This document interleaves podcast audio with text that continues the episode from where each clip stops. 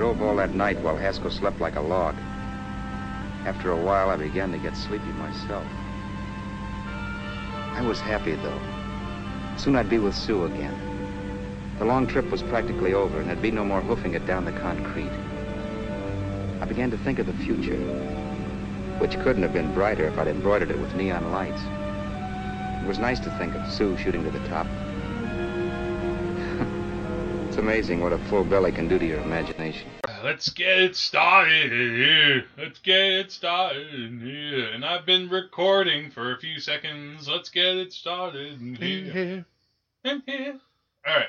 So let's welcome back to the wel- to the wages of cinema. I almost said Let's welcome back. back. Welcome back to you. welcome back to you, Andrew. All right, we're talking about our New Year's movies. and so now, uh, since last Andrew week, I will went go first. Andrew will go first. Yes. We said that at the same time. And the movie that I chose this time is a film noir classic from 1945, Detour. Detour by the director Edward G. Ulmer. Now, let me say that I have a very short list of film noirs that I'd actually seen. You, Interesting. you could count the films of David Lynch as film noirs, like uh, m- uh, what what was it? Uh, Well, what, what we would Lost call- Highway, well, Mulholland Drive. Well, that is actually its own sort of thing as well. Like with David Lynch, uh, that would actually be what you would might call uh, neo noir. Right, and that's but- its own sort of style that's come about in the last thirty years. But I'd say it's more of a subset of film noir in general. It's not black and white, and it doesn't take place in the 40s, but still, it's film noir to its core. Uh, Blue Velvet is is very much informed, if not based on film noir. Exactly. Uh, man, that's that's weird. How David Lynch, you wouldn't think of film noir just by thinking about his career, but I mean, it's so film noir.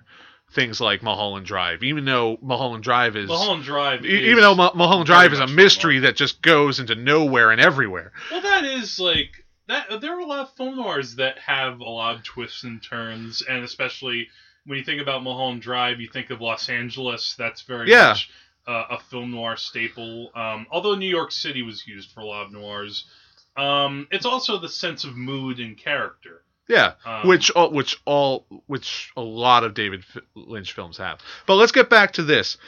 I have very little experience with classic film noir. I, I've seen The Maltese Falcon, but you can kind of argue that that's not Well, necessarily film noir. actually I there- haven't seen things like Double Indemnity. Hmm. I uh, I I can't even think of another film noir right now. Uh, uh, it's- Sunset Boulevard. I haven't seen that. Uh, how about uh, the Naked City? No, Rafifi. no. Yeah, you're yeah, you're really behind. Yeah, so this is my f- first classic film noir. There you go. Because with film, for, for me, film noir is one of those things with movies that when I was becoming kind of a major cinephile uh, some years back, like I dove deep into film noir, and I still love film noir too. Uh, Yeah. and I think actually part of it I think came from a neo noir movie called Blood Simple from the eighties. Oh, I have seen Blood Simple, okay. but again, that's I have more experience with neo noir.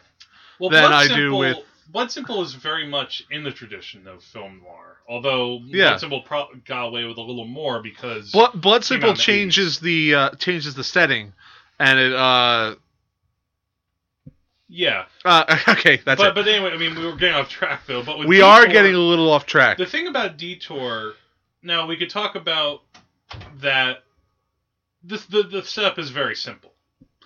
Yes, a hitchhiker played by Tom Neal. Mhm. He's pl- uh, he plays a man named Al. uh, what I think his character's name is Al. Al Roberts. Yes. Eh, eh, like they just call him Roberts uh, for most of the film. Mhm. Uh, he's hitchhiking from New York to Los Angeles to meet his uh, fiance.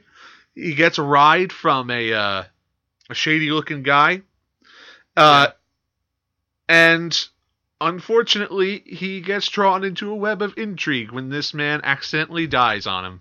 Yes, but then there's also a, wo- a woman involved. Yeah, well, isn't there always? Uh, dames. So Yeah, the movie actually it's funny because they have kind of like two names because he's he's going out to to meet you know to his this woman Sue, but he gets sidetracked because of Vera. Yeah. All right. And uh, he's trying to see Sue because you know he wants to get married to her. He, uh, he doesn't have any money. That's why he's hitchhiking from New York to Los Yes. Angeles. Mhm. And this guy who gives him a ride just dies on him, and it looks like he killed him. He Yes, didn't, exactly. but uh, he knows it's going to look like he killed him. He ditches the body, takes the clothes, takes the car, takes the guy's money because he basically has no other choice. At least he Exactly. thinks he has no Mhm. other choice. He picks up a woman who just so coincidentally happened to take a ride with the man who's dead. Yes. And that moment where she rec like she's he picks her up and she's like uh she's not like smoking hot. She's she's not wearing any makeup. Her skin's rather dark. She looks a little greasy. She's she's just supposed to be this sort of normal looking uh, woman. And she's just quiet. She's uh, she looks exhausted. She falls asleep. She doesn't say much. Mhm. She's not very friendly, but she doesn't say anything, so who cares? Yeah. the minute she wakes she realizes that he is in this is not his car she comes to life and the film and she s- and that actress Ann Savage she steals the movie She kind of becomes what we call in film noir the femme fatale. yeah uh You know, a great femme fatale. yeah and not in just and not necessarily that she's just manipulating him no she is full on ordering him what to do she is blackmailing his ass Yes. Yeah. she she is not she's not stupid. She knows exactly what's going on. She doesn't necessarily believe he didn't kill him, but she knows he she, she has him over a barrel. exactly. Exactly. Um.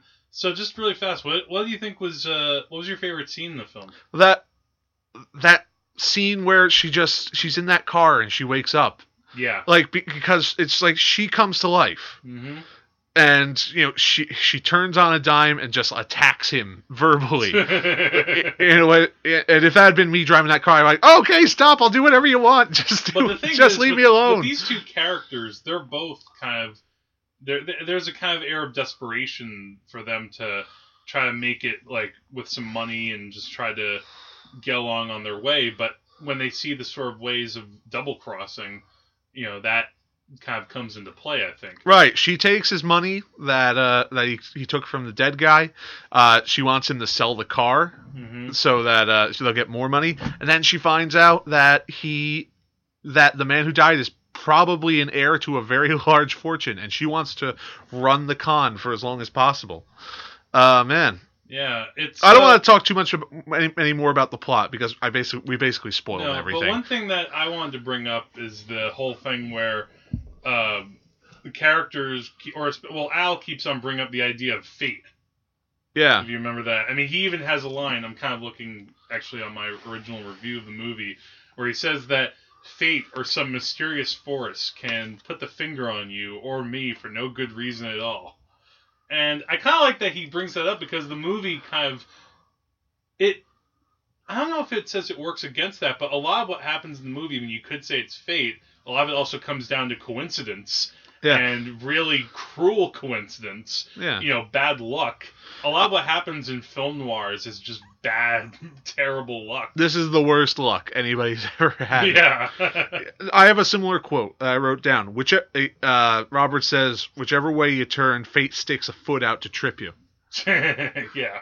And it's really, I a think you strong have, point. yeah, you have to think about the time when it was made.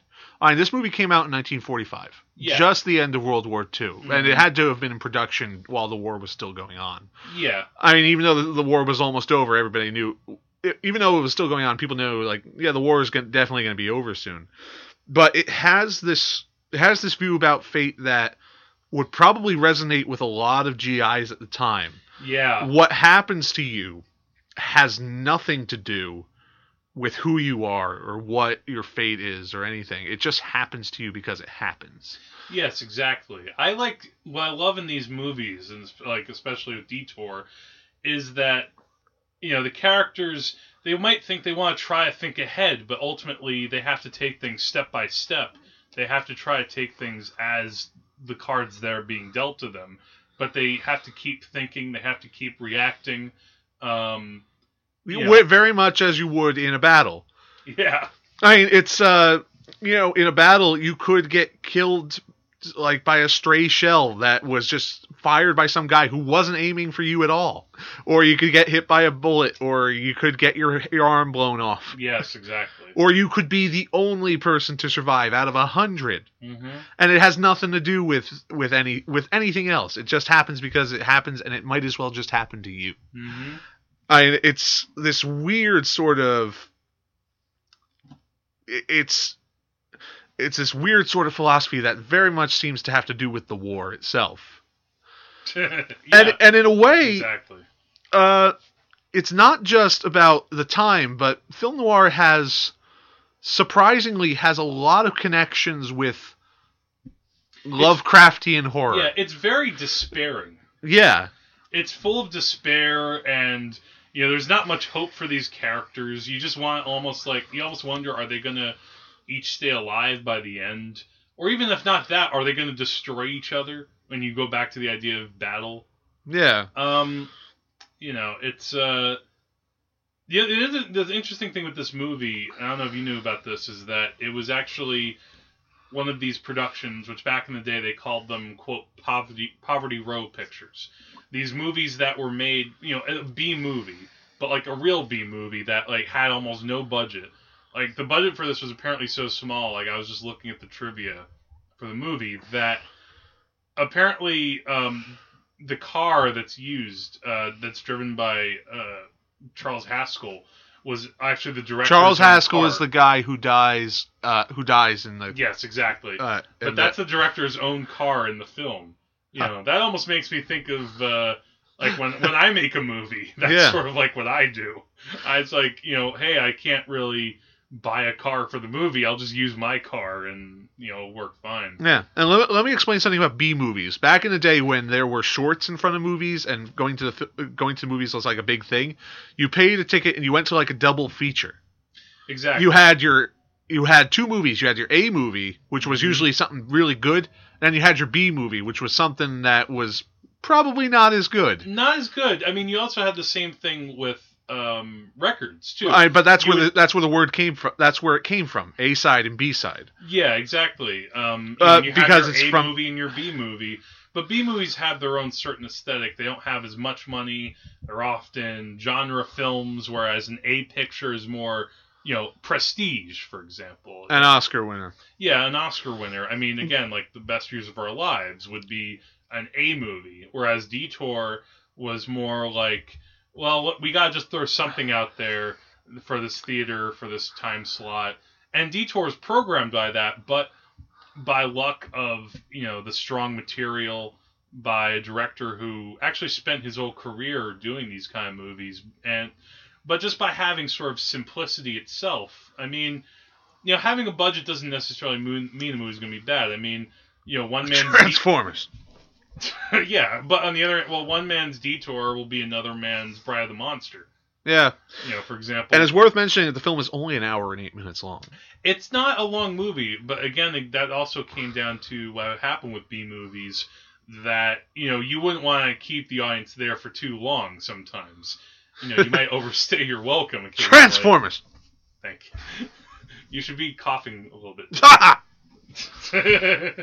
um, but uh, but this was a movie that stood out, and it's interesting because um, the reason that I think I gave you this movie I yeah, mean, there were a bunch of reasons. I know you probably wanted to ask me about that. I, well, for one thing, again, I, I love film noir. I think it's, you could almost say it's its own genre, but people have kind of argued, oh, but then you could call, you know, a movie that you wouldn't usually think of as a film noir as a film noir. film noir is a genre and a style. Yeah, it's a genre and a style. I mean, Detour and Sunset Boulevard shouldn't have that much in common with each other, but they're both considered film noirs. T- And Touch of Evil is also a film noir. Uh, Stanley Kubrick's The Killing is a film noir. Um, and I, I think that I wanted you to get some exposure to that, and with something that um, was is kind of considered just uh, sort of a classic in a lot of ways. Uh, Like it's the, probably the only. I don't know if it's the only one, but it's the first B movie that was preserved by the Library of Congress Wow. in like the early 90s. Um, you know, it's also it kind of is what I would consider almost like the bare bones of film noir in a way. Like there are other movies. Yeah, that it's might be a very little efficient. longer. It's very efficient. It moves like like that. And I'm snapping my fingers. I don't know if you can hear that. Um, and I think it kind of gives a good indication of the sort of tropes of film noir just in the characters. Like I mentioned. Oh, like- I, I made a list of all the of all the film noir cliches I could find. yeah. All right, the shot from the front of the car of the two people in the driver's seat. Yes. Uh, the sort of jumpy guy who Mhm. who's just afraid uh, to talk. Uh, telling the story in a flashback, Yes. The narration. narrating, yes, and fast talking people. Yeah. I almost I also look at too again I mentioned that Anne Savage kind of ultimately plays the femme fatale even though she doesn't quite start out that way but also the main character of Al Roberts he's also who I consider the quote average Joe or sort of like the down on his luck guy who you often see in movies So down on his yeah, luck. very down his luck. Um, in this case, much more than some other movies, um, but sort of like the guy who you sort of you do, you don't want you don't root against him from the start. but No. You're just watching this guy sort of come apart. That was sort of a theme in a lot of films um, where you know I'm going to hatch this scheme and it's going to might it may or may not come apart. I mean. That could you could almost say that's That's also that's in, du- that's uh, like double indemnity, double indemnity where people seek to commit some sort of fraud or or, or and murder people. Yeah, or uh, the Postman always always rings, rings twice is another film like that. Right. Uh, Um. I mean, A- A- Al Roberts is just a guy who's trying to get he's trying to see his fiance, yeah. and he just has terrible luck. Yeah. I wanted to see. Uh, I kind of want to see a parody where where worse and worse things keep happening. He's like, Right. "You you sank the Titanic. I knew it. it. You you're the reincarnation of Hitler." and it's just like, I just wanted to get a ham sandwich. But let me go back to something, which is I oh, also, Which is some- also okay. paranoia kind of comes up a little bit in film noir too. yeah A sense that is someone following me? Am I being chased? Am I gonna get caught? yeah the, looking over your shoulder to see if somebody's coming a- at you, Yeah, see. the, like the like the cops, Yeah. the fuzz. Mm-hmm. But let me go back to a point I was going to make earlier, which is the link between film noir and Lovecraft. Okay. Well, I'm interested in this. Okay, 'Cause let, I've, read, let's I've read a little Lovecraft, but I'm by no means an expert. okay. Well, let's let's talk about like typical film noir. It's kind of like a story that's told in a flashback of a person who kind of descends into this world, and he learns stuff, uh, uh, basically. In in Al Roberts' case, it's it's uh, more appropriate because he's just a regular guy who happens to fall into this terrible situation. He learns Right. things about himself that he never realized he could do: hide a body, steal a man's, steal a dead man's uh, Yeah. money, things like that, uh, and eventually murder. And he descends into a sort of madness. And in the end of the film, he can't go back home. He can't go to Los Angeles. He is stuck in this void, hitchhiking the United States. Uh, he learns terrible things, and he can't unlearn them. So that's a staple in Lovecraft. Well, a- and let's go back. Let's think about stories like Call of Cthulhu Okay. uh, where it's a guy telling a story in retrospect, and it's a guy. Uh, Oh yeah, or like at the Mountains of Madness. yeah, it- it, it's like, oh, you won't believe me when I tell you this. You're gonna think I'm crazy, and there is that paranoia of like.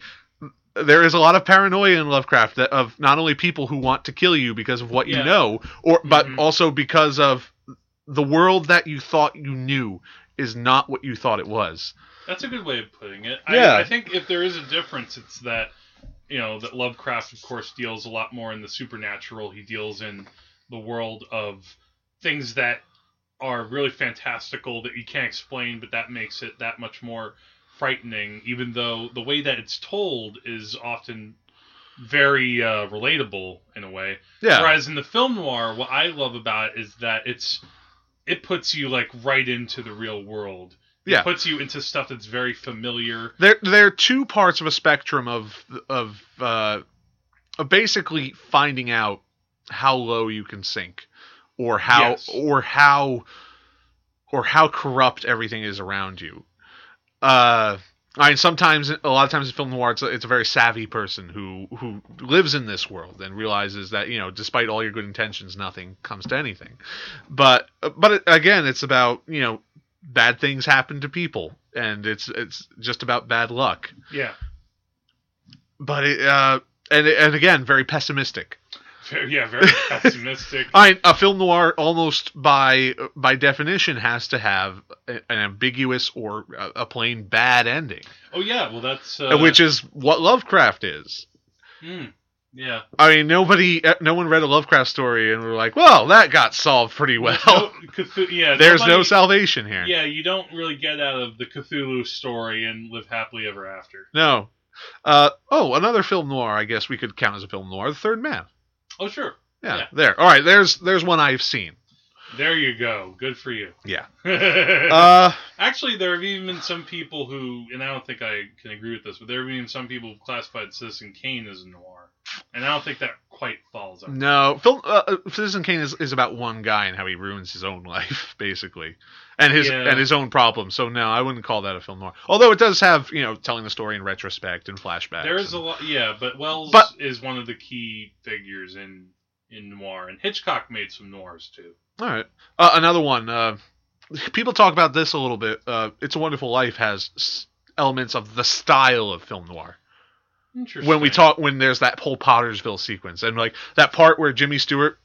He he who runs away from his house where he meets his mother who doesn't recognize him. And he's Right. looking at the camera with that wild eyed look. and there's the eerie music, and you're like, this guy is coming unhinged. That's that's Mm. part of the style of film noir. It's funny you mentioned that because I was talking with a friend recently, and he's a, and he's like a really big fan of It's a Wonderful Life, and he he he was trying to tell me how he thinks that It's a Wonderful Life was sort of the uh, precedent for Lynch and stuff like that. That like you can kind of look at It's a Wonderful Life, and it's really a, a ver- much weirder film than people uh, take like take it for. Well, it's a very uh, it's a very rosy film. Well, maybe it's a very sentimental film, and David Lynch, I don't think, has any sentimentality in him. That's not true. All right, well, where the, the where Elephant Man, the Straight Story.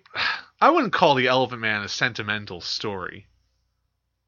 Um, that's very care. It's not. It's very understanding. All right, Oh, it has Some- compassion in it, and it has characters you care about, but it's not like e- everyone is I think redeemed. that I, in the maybe my end. what my friend was trying to get at was that, like when Lynch shows the sort of rosy Americana and like Twin Peaks and Blue Velvet, that's sort of Capra esque. no, Oh, he's Or he, folksy. he's parodying Capra. I- okay. every, every- everything folksy- Being very sincere. everything folksy in, in a David Lynch film is put there as uh, as basically a, like a facade and this sort of Maybe, broad yeah. caricature. Mm. I mean, in in Blue Velvet, I mean it's it's comically uh, rosy sure. because underneath is this underworld of Yeah. uh, of, of of corruption and sexual Mm-hmm. perversion. yeah, maybe there isn't like the yeah. There's not perversion in Capra. That's for sure. No, I know it's I gotten a don't- little off track, but I was just like, it made me think about like when we think about Americana and stuff like that. uh, okay. You know, actually, would be an interesting film noir though in this mold that I'm talking about is Shadow of a Doubt. You've ever Yeah. seen this movie? I've s- that's the one with Jo- uh, Joseph Cotton no, uh, uh, plays that's Uncle Charlie. oh yeah, well that's Hitchcock, right? Yes, it is. I don't know. We were I- confusing that with something else. I was I was thinking of the wrong man. that, that well, that's also that's a really underrated film. You've seen that Yeah, with Henry Fonda? I would consider that tech. That would- I would consider that film noir. That's a very paranoid movie to me. yeah. like the way that Henry Fonda is going about like getting pulled into this whole case and uh, yeah, I mean he's a man everyone keeps watching him. he's a man falsely accused of a crime and uh you know, once he once he gets accused, his life is torn apart and you know, the justice system should protect him, but it does you know, it's nothing but a it's kind of Kafka-esque, I'd say. Oh, very close to. I, it's Kafka. a little more closer to Kafka than I'd s- probably than uh, than film noir, but uh, you make a good point. I mean, think you could Kafka probably you could creates probably- film noir too, a little bit like the trial, Hmm. or maybe Orson Welles is the trial. stylistically. Yeah. All right. Well, let's go on to uh, Detour. Really great. It'll only take an hour out of your life, and it's a really awesome It's film. an awesome film. It's the best. It's also available on public domain too, so you can actually watch it online. Uh, Good. Although I think there are good quality versions on DVD. The version I got wasn't great. The audio kept coming in and out, but uh, it's yeah. The problem is it's one of those titles that, um, even though it's been preserved by Congress, excuse me, the Library of Congress, Congress itself doesn't. Oh, okay. Congress itself doesn't preserve films. No. All damn right. them. But uh yeah, watch Detour if you want. It's uh it packs a lot into an hour and 8 minutes and It you won't really regret does. it. It really does. All right, let's talk about your movie. My film that I watched was uh, 1990. Either it was 1990 or 1991's The Rocketeer. All right. Okay, okay, listen. I reworked the throttle, so just squeeze her like a gas pedal. And if you want to stop, mash down hard and then let go. Okay. Anything else? Yeah. Ow. A little luck.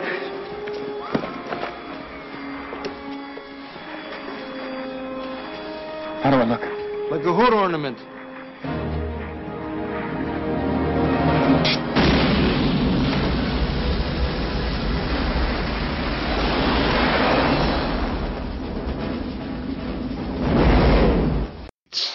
Yep.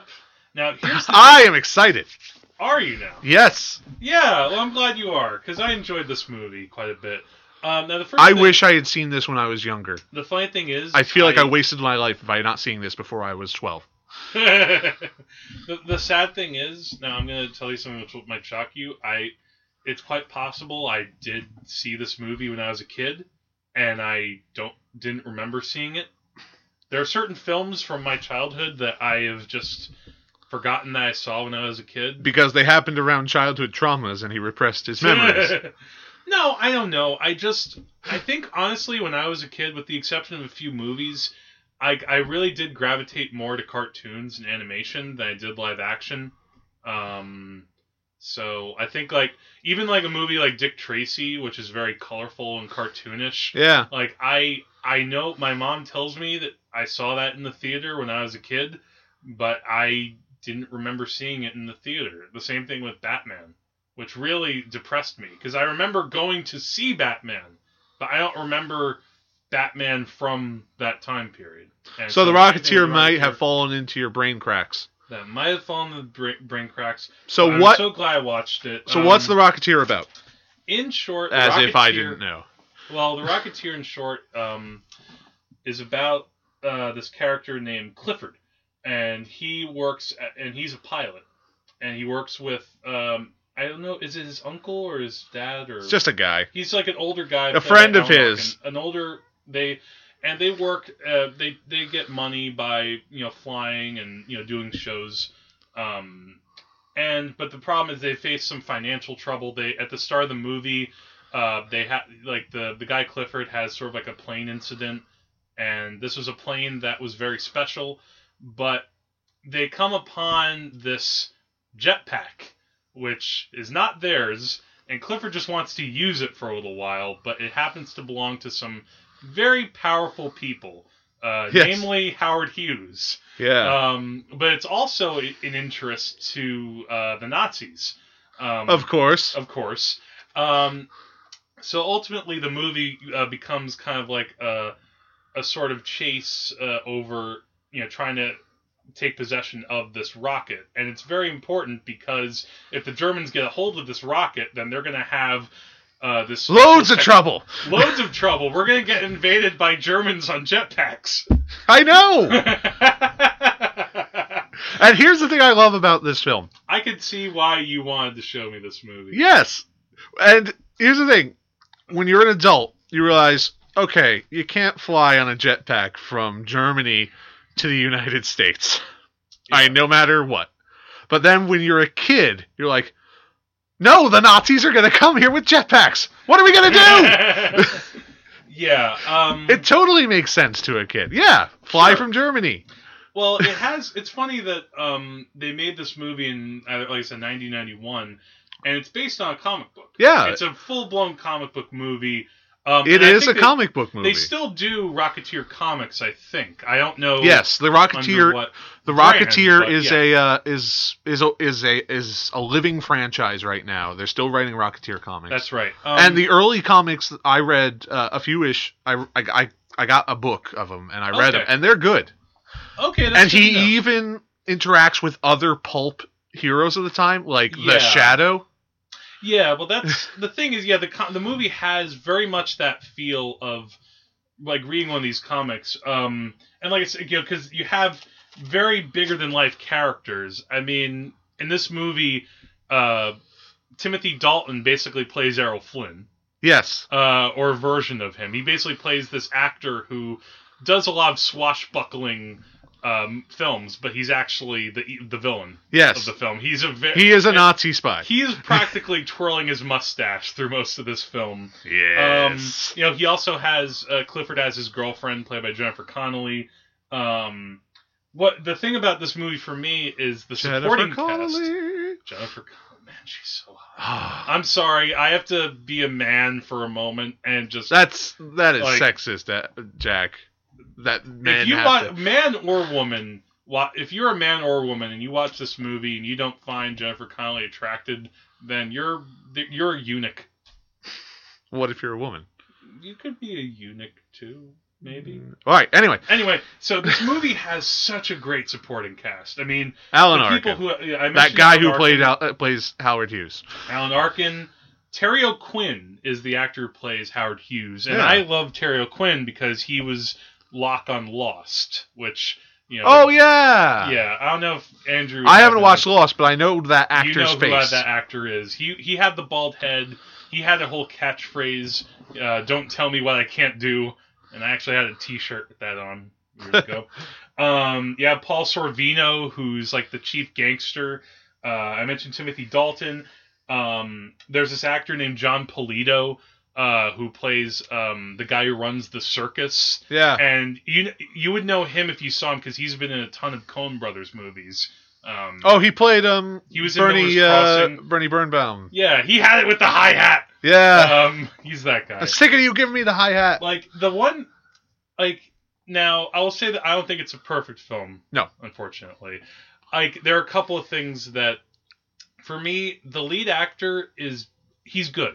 He he's decent. He's perfectly capable. He's capable in the role. It's just that surrounded by the rest of the cast, like he gets a little overshadowed. Like to me, what I wrote, I wrote this down. I kind of call it the, and it's both. It's a little bit in the writing too. Even though he's a capable hero, but I I call it the Stephen King principle, where there are certain Stephen King books or series, uh, specifically Under the Dome and Mr. Mercedes are the two that sort of came to mind for me. And I haven't read these books, but I watched a little bit of Under the Dome, and this is also what my wife has told me because she's read them. And you can adjust yourself. You can take a second. Thanks. Yeah, you feeling comfortable there? Uh, just keep going. Okay. All right, you look good. Um, what you get in those stories are a lead character who's kind of bland-ish, and the rest of the supporting cast is so richly drawn that you know they kind of overwhelm the hero.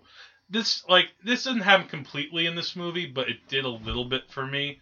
That's one little nitpick. Although, like I said, it's so colorful and rich. Like everybody is playing it so well, and understanding where they are in this comic book. Yeah, and everyone's playing it straight. They're more they're or less. playing it Yeah. straight, even though they're having a good time. Like Timothy Dalton had a blast Yeah. making this movie, And he Like, could have easily chewed the scenery, but no, he goes. Uh, once or twice he does. There's yeah, al- but he's he's restrained. He he he certainly keeps. Uh, he, he- he yeah, he does an excellent job. Yeah, I mean, b- uh, and, and I would say that there was one little thing which I don't know how you felt about this, but I'm, I'm curious to ask you about a particular character that I felt was not out of place, but maybe how he looked was, which was they, there was like this one main henchman. Yeah, and his face. Is it just he looked like he he wandered looks off like of a the set- sidewalk. He looked like he looked like he wandered off the set of Dick Tracy yeah, and wandered onto the set of the Rocketeer, and they were like, "Oh, let's use him as the gangster." And it's like the thing is, everybody else in the movie, yeah, it's very pulpy, but ultimately the movie is not in the tradition of the Dick Tracy mold. It's in the tradition of Indiana Jones. Yes. This is a pulp serial in that kind of way of, you know, we have this object and, you know, people people like the Nazis and historical figures that you can throw in Howard Hughes in there, but everyone looks like a human being. This guy was like he looks uh, cartoonish. very cartoonish. Yeah. You know, like the way he moves around. But he talks car- in a cartoonish way. He's yeah, that like, too. the rocket? Yeah, where? Yeah, he sounds cartoonish. Red rum. What? Red rum. Red rum. Red Rum. Well, I don't know if I'd say he's quite like that. No. But anyway, the but point yeah, is, he, he he's he's he's, out a of stock place in the character, movie. but he's portrayed in a very cartoonish way. I would have and been, in fine that with- way, I would've been fine with him as a stock character. Like to me, he played the role that um, you know, again, I brought, I brought up Indiana Jones. In Raiders of the Lost Ark, you had that character as well. You had the guy who um you had the, the, the shirtless mechanic who, who punched idiot, but he, it's also like I it's don't also even mean like that. I it's mean, also like Tote, uh, the guy with the black coat and the that's black what hat. I mean. That's what that guy. Well, I Yeah, can't uh, remember his name. I, I forget. He serves that function, but he doesn't have the right look with every all the other characters in the. He, no, he, he he stands out because he's so cartoonish. But in a way, I don't Especially- mind that because it's very. Uh, it's I don't okay. want to say it's okay I- I- because I- it's a I film lived for with it. kids. It doesn't. It, yeah, It didn't take me out of the film. It was just a nitpick that I had. I, you could have easily found someone with a very strange face who without makeup because there are The- The people. makeup was very obvious. yeah, but but there are people who have very distinct, you know, kind of weird looking faces. You could have found someone like that. They Uh, should have yeah. got who they should have got was the guy that plays Lurch in like the Adams Family movies. Yeah. I don't know. You could have. But, um, that, that, that's like a Richard Keel role. but aside from that, I did really enjoy this. Rest in movie a peace, lot. Richard Keel. Yes, rest in Richard Keel, man. And what I love about it is that it's a movie that's about the movies, and it's about flying.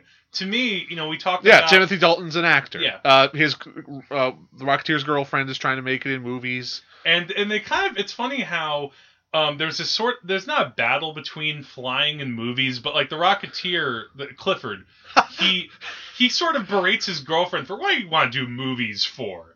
You know, it is They movies. suck. Yeah, you know, be, you know, I fly. You know, I do something. But it, it, it- but at the end, there's also a battle between two fanciful ways of flying: rocket pack and zeppelin.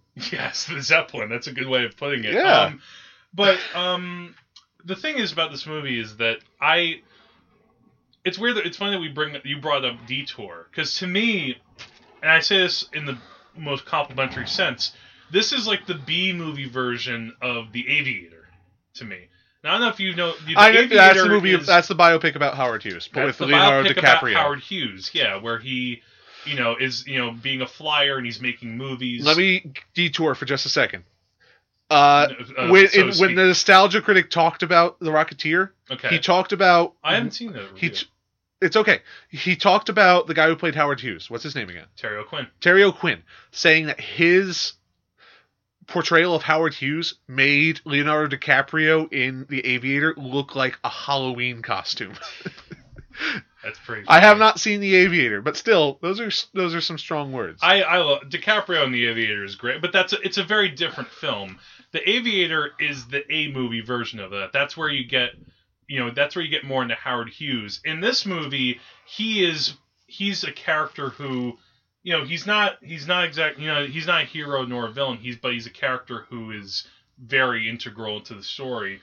right. Um, I mean, he he helps design the the rocket pack, exactly. Um, and he has and he has reasons for getting it back, which yeah. you know are good. They're very good reasons. There's really he strong knows conflict Nazis in the are third trying act. to. yes.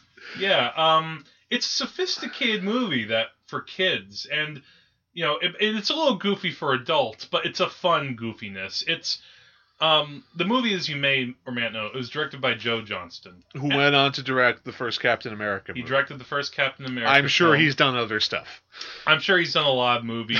you don't know either, do you? I could look it up right now. Uh, I, I know internet. that he he's a pro. He he's been making movies for a long time in Hollywood. But everyone was Um, talking about yeah, Joe. Jo- uh, yeah, I the thing he- was with with the I I had been meaning to see this movie for a long time, in part because when they announced that this guy Joe Johnston who directed the the Rocketeer, uh, is going to make Captain America, and everyone was like, "Oh yeah, that that makes complete sense." They didn't know that the script was garbage. for Captain America. Yeah. Yeah, the thing is, it's like it's interesting seeing this movie now. And okay, so some other movies to just briefly mention: Honey, I Shrunk the Kids, Okay. Jumanji, Eh. The Page Master, Uh. ah. October Sky, which is actually a good movie. Jurassic Park Three. No, that's not No. a good movie. The Wolfman, Wait, which of the Wolfman? the new one with Benicio del Toro. Which I is haven't seen kind of it's it's all right. This guy's had a hit or miss career. Like Yeah. the interesting thing is is that I think they obviously knew at Marvel, you know, hey, this guy who did the Rocketeer, you know, he made a movie set in this period and in very pulpy comic book style. And yet I think that the difference is is that again, I mentioned that Clifford, the Rocketeer character, he's a little bland. I still thought he had more personality than Steve Rogers in Captain America Yeah. that's kind of the main problem is that ultimately in that story captain america just isn't that interesting he's interesting in the elements that are around him It- Like, the it- first half of captain america is fun because when he becomes captain america and he gets the super serum he becomes this propaganda figure uh, for the war yeah. effort And, and, then that's there's a, lot a, of fun. there's a giant musical number, which Yeah. is the best part of Captain that's America. the best part of the movie Uh. uh, but then when And it he becomes and he more- nails that look of the 1940 of movie 1940. yeah movie 1940s looks great Yeah, but, but, I- it- I still felt that in a way in the Rocketeer there was a, just a little more purity to it yes, because again you're not dealing another with one of those superpowers. unquantifiable movie aspects. you're not dealing with movie you're not dealing with uh the you know because in a way Captain America you know that is a more recognizable comic book than the Rocketeer but that's even more comic booky that's when you get you know the Red Skull and you get Hydra It's And- it is a comic book. yeah, whereas the Rocketeer, there's a part of it that is still, well, I'm not going to say grounded in reality per se, but a little bit more It identifiable. transcends comic books. There's a little bit more heart to it, you know. I mean, there's to me, there, you know, the whole, um, you know, Alan Arkin, I think, was one of the things that I, I loved in the movie too. and- You look like a hood ornament. yeah. Well, uh, he also I was surprised that he uh, I, in every other role I've seen him in, you know, he's Alan Arkin. He has a voice like this. He has a Again with the They're chicken. yeah, but he doesn't really have that accent in this movie. Well, It's not as He probably- pronounced. he really tampered it down to sound more like a guy from the Midwest or something. yeah. Well, Um, but it's it's involving. Like I actually wrote like the first act. You know, it has a genuinely folksy, old adventure movie charm to it. Yeah. it's so And- charming. yeah, and that's why I chose it. I mean, it's you know, some movies like you could talk about, yeah, there, there's this line of dialogue I loved in it, or I love the actors, and but I mean, The Rocketeer has this element that's intangible. Yes, It's the sincerity yes, and and and an affection, yes. which is why I chose it, and not and also because it just uh, it's not well remembered anymore. It did. It wasn't a huge hit when it came out. Yeah, Um, it was actually a pretty big budget, and I I, could- I could see it on the screen. They put a lot of money into the movie. yeah, and as far as Disney live action films go, I mean, it's a real standout. it, it stands out um, especially as um i'm not going to say it's risque for a disney film but they do get away with more than i expected i mean there's a whole that whole thing They take where some chances. when uh, timothy dalton's character uh, well i wrote eddie valentine is that his name Yeah. Or eddie uh, Oh wait, something like that it's eddie valentine Or he, he's errol flynn yeah, When he- Errol Flynn. he kind of kidnaps um, Jennifer Connolly and takes uh, her to his place. You know, she basically knocks her out, and like there's a kind of sinister air in that scene. Yeah, Just for a moment, maybe f- just for a Disney film, it felt that way to me. But um, but there are just a lot of really fun things in this movie. You know, it's another thing that's relatable too is that you know when you compare this with Captain America, you know, yeah, some kids they might want to be Captain America, they might want to have the shield, they might want to be rah rah America, you know. Uh, but some people might want to be more like the the Iron Man or something more. They might want to be a different superhero. this is kind of a uh, Who doesn't want a jetpack? yeah. Who Everybody doesn't wants want a jetpack. that's one of the things I talk about. Like people say, "Oh, how are we going to go in the future? Is it going to be like teleportation, or are we going to have self-driving cars?" And it's like, no, forget all that. I want a flying car or a jetpack. Yeah. That's what I want. Yes, exactly. Um, I don't want to just like step out and I'm the, and I'm where I am. mhm. Another thing that is worth mentioning, and another reason why I put this on your list Okay. is because it is an early it is an early comic book movie that is good. Batman is a good early comic book movie.